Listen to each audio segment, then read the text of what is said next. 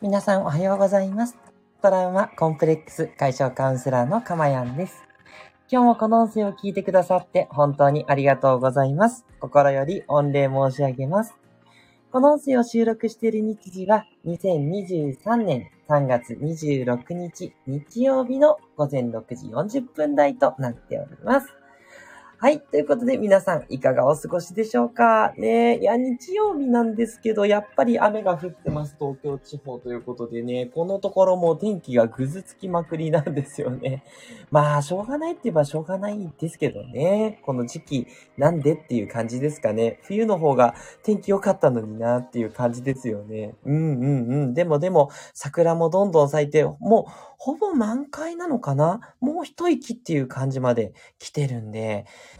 いやー、なんかね、ちっちゃうよね。まあでもちっちゃうんですよね。そう、この時期桜が咲いてそれ雨が降って散るっていう、もうお決まりの流れなんで仕方ないなと思いつつですね、ちょっと残念に感じてる今日この頃、皆さんいかがお過ごしでしょうか？でもね、暖かくなって過ごしやすいですよね。いいですよね。花粉症の方はちょっと大変かもしれないんですけど、やっぱりいいなと思って、これから夏に向かっていくこのワクワク感、もうこれがたまらないなと思って幸せを感じております。皆さんさんもね、どうぞ、あのなんていうのかな、雨降ってますけど、こう桜をめでたりとかですね。あと夜桜、いいですよね。大好きなんです。ね、そういったのを楽しんでいただければと思います。で、先にね、告知なんですけど、えっと、今日はですね、えっと、また夜に、えー癒し放送やりますので、よかったら聞いてください。っていうことで、夜の22時15分あたりからやらせていただきます。また今日はすみません。ちょっとこの後用事がありまして、えっと、7時でね、えー終了となりますので、あと10分ぐらいね、お付き合いいただけたら嬉しいなって思います。えこの放送はですね、私の癒しの声を聞いていただく今の幸せと、それから一つ心に効くね、サプリメント的なお話をお話しさせていただくので、えそれをあなたが知って、感じて気づいて、そして一緒にね、私といつの間にか心を実践していくことで、未来永劫の心の幸せが手に入ってしまうというね、魔法のプログラムになっております。ですのでね、継続していただくと非常に効果があると思います。これまでね、バックナンバーも400以上ありますので、ね、それをどんどん聞いていただけるとですね、あの、あ、なるほどって思うことがあって、まあ一日ね、あの一つとかでいいと思うんです。集中してね、聞かれないとちょっと量が多くてと思うんですけど、はい、あの、いろんなこと喋ってますので、ぜひぜひね、お役立ちになるところが絶対あると思うので、楽しんで聞いていただけたら嬉しいなと思います。基本的に前半ちょっと雑談喋ってて、中ほどにタイトルを叫んで内容喋るってパターンがこう最近多いので、そういう感じでね、あの、最初を飛ばしていただけるといいんじゃないかなって思います。はい。ではでは、えー内容の方にね、早速今日も入っていきましょう。今日はですね、あの、ワックーさんから、じゃあ自分を見つめるってどうしたらいいのっていうことをね、ちょっといただいたので、そんな内容になっております。え自分を見つめるには、1、日記を感情で振り返り。ということでですね、じゃあ自分を見つめていくってどうする？つまり自分を知っていくで、自分に対してフォーカスするにはどうしたらいいっていうことで、ね、あの前回その嫉妬の話をした時に、えー自分のことをもっとね、目を向けていきましょうね。つまり自分の幸せだったり、自分が何をしたいのか、何がすべきか、自分が何が得意なのかとか、そういったことを意識していこうとした時に、じゃあ何をしたらいいんでしょうっていうね、えーあの人のことばっかり考えちゃう方に向けたアドバイスっていうのをね、ここからちょっと連続で、えお伝えしていきたいなと思います。いますはい。あの、どんなカウンセラーがいいかっていうシリーズもやろうと思ってたんですけど、その後にしようかなと思っていて、やはりね、皆さんが知りたい、これどうすればっていうふうに思ってること、これがやっぱり一番だと思うので、しかもね、ワックさんお優しくて、私がどうやってきたか教えてほしいですというね、ありがたい。であれば何でも話せますということで、私が自分を見つめるために何をしてるのかっていったことをちょっとシリーズものでね、何回かにわたってお話ししていきたいと思います。まずその1は、日記を感情で振り返りですね。これはね、もう私毎日やっていて、もうそうですね、2年以上続いてますかね。もう毎日、たまに忘れるんですけど、忘れても2日分書いたりとかしてやってます。はい。もうそれぐらいなくてはないものってなっていて、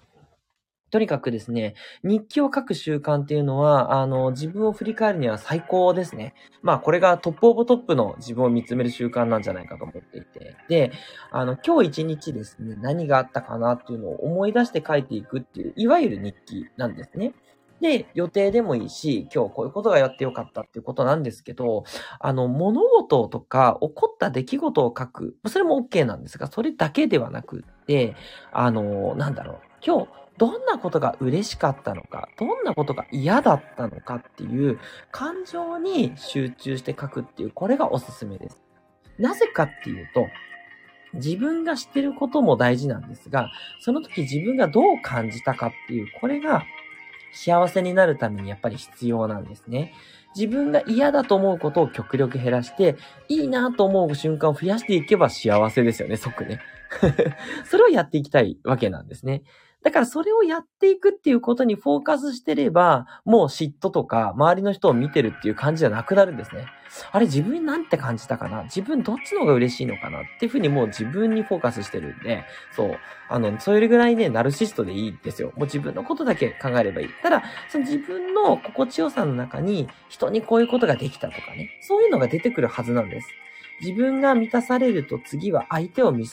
たそうとする。それが人間の素晴らしい特性なので、相手を満たした時に良かったって私もいっぱいあります。カウンセリングもそうだし、あと誰か人と会った時にこう人と楽しいんだとかね。やっぱり多少貢献があると思うんです。カウンセリングはもう本当に貢献だと思うんですけど、あと仕事もそうですしね。だからそういったことから、あの、良かったなっていうこと、そう。あの、それも抜き出してください。で、そうすると自分の傾向が分かってきます。はい。で、あ、その前に、まずどうするかですけど、とにかく書けばいいんですけど、フォーマットはね、特にないです。はい。あの、フォーマットを決めちゃうから、しんどくなっちゃうんですね。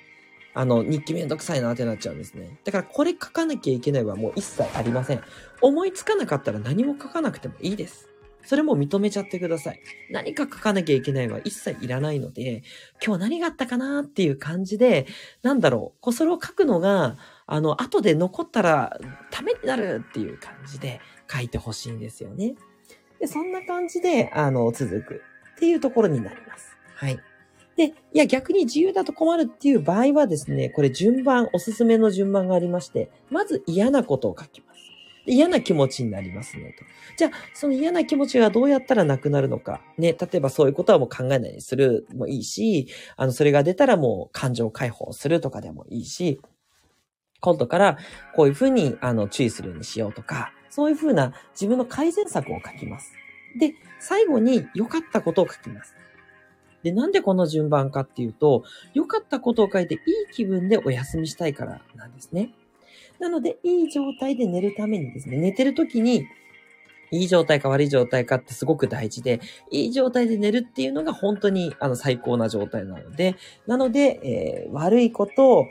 改善、良かったことの順番で書いてみてください。でもね、最初も言った通り、どの順番でもいいんです。思いついた順に、いいこと悪いことってランダムで私なんかも出てくるんで、どんどん書けばいいんですね。どんどん書くことが大事。ひたすら思いついたことを書き殴る。ね。ジャーナルとも言いますけど、何か綺麗に書こうとする人一切ないです。誰にも見せない。ね。自分の心のぐちゃぐちゃをね、出すわけですから。ね。で、それね、それスッキリしてもいいですよ。本当に。あの、書き出すだけでスッキリするっていう効果もあるんでね。そう。だから自分を見つめるもそうだし、えー、その書き出すスッキリ感もあるんでね、本当にいいことずくめなんで、もうぜひぜひ書いてください。で、書くのはノートでもいいですし、あの、スマホとかパソコンとかにカチャカチャカチャって感じで、あの、電子で書いても全然 OK です。どっちでもいいです。はい。あの、とにかくね、そこはあんまり気にしないってことですね。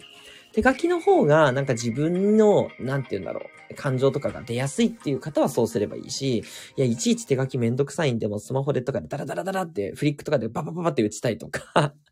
パソコンでもうブラインドでブーって打ちたいんですとかね。それでも全然 OK です。自分が続くっていうこと、これがすごく大事なので、続けられるんだったら何でもありと思ってください。これね、なんでかっていうと、続けないと意味がないんですよ。一回一回の感情は拾ったんだけど、もう3日で終わっちゃいましたとかだと、全然振り返りにならないし、自分が一体何がどうなのかっていうのはわからないので、続けるっていうことを意識してください。そしてもう一点。で、しばらく書いてくると、これね、傾向が見えてくるんですね。自分ってこういうことでよく嫌な気持ちになってるな。こういうことでやっぱり嬉しいと思うんだなっていう、なんだろうな、特徴が見えてくるんですね。で私だったら人と関わってる時が楽しいとか、あ、外交的だなとかね。そう。一人で楽しむ時間も好きだから、あ、内向的な面もあるなとかですね。そう。そういうのでもいいし、そう。なんか感謝されることが嬉しいだったりします、私はね。ただそれがいつも出てくるから感謝ってのはキーワードだなとか。で人によっては自分の成長が嬉しいっていう人もいるだろうし、なんか分析して新しい、なんかこう価値みたいなのが出てきたっていうのが嬉しいっていう人もいるでしょうし、その自分の傾向をつかむっていうことが大事で、正直なね、傾向ね。はい。なので、あの、理想じゃなくって、生の自分の本当に心からこれが嬉しいんだと思ったことが何なのかっていうのを見ていきたい。で、これを毎日日記を書いてるものを1週間に1回、1ヶ月に1回、3ヶ月に1回っていう感じで、振り返りを積み重ねていきます。で、この時に、1週間に1回は毎日の見るんですけど、1ヶ月に1回は、その1週間の振り返りが4回あると思うので、その4回の振り返りだけを見ます。そう。もう毎日の見てたらもうしんどすぎて絶対無理なんで、一週間の一回そのまとめたもの、これもいい悪い改善で同じようにまとめてください。で、3ヶ月のものも、えー、悪い改善でまとめます。で、3ヶ月の場合今度1ヶ月のやつを3個見ればいいだけなんで、ね、簡単ですよね。で、だんだんだからこう抽象度が上がっていくということになるんですね。まとまった自分のこれだっていう核みたいなものが見つかってくる。うん。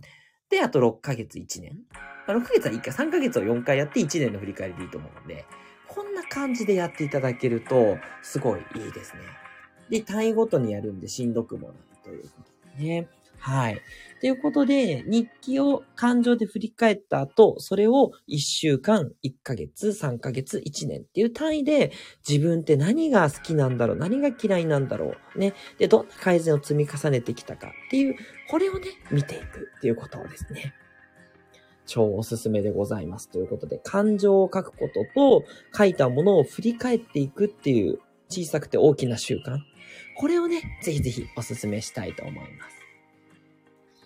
えー、ということで、自分を見つめるニアシリーズ、いかがでしょうか？ね、よかったなっていう方、ぜひ参考のためにいいねを押してください。はい。で、またね、コメントでも、あの、どんな風にやったらいいかとか、もし私の今回の説明でわかんないことがあれば質問ください。皆さんの役にも立ちますので、ね、丁寧にこう回答させていただきたいと思っています。また、お悩みがある方はですね、お悩みの方でご相談ください。あの、匿名でも大丈夫です。その場合は、放送内容でね、ご回答できますので、ね、秘密のお悩みとかある方もぜひぜひお寄せください。くださいもう本当皆さん赤裸々なお悩み寄せてくださいますんで、全然大丈夫ですよ。ね、いろんなね、あの、お悩みあると思うので、お金のこととか、それから夫婦関係のこと、それから性のことね、あのね、あの、エッチなこととか、そういうこともいろいろなね、性癖のこととか でも何でも大丈夫です。ね、あの、真剣にね、あの、対応させていただいてますので、まあ私その辺のお悩みがすごい多いのでね、なんかそういうこと相談できる人だと思われてるみたいで嬉しいなと思っております。それでは今日はこの辺りでトラウマコンプレックス解消カウンセラーのかまやんでした。今日も聞いてくださってありがとうございました。そして録音を聞いてくださっている方もぜひぜひね、え他のアーカイブも聞いてみてください。それでは良い日曜日をお過ごしください。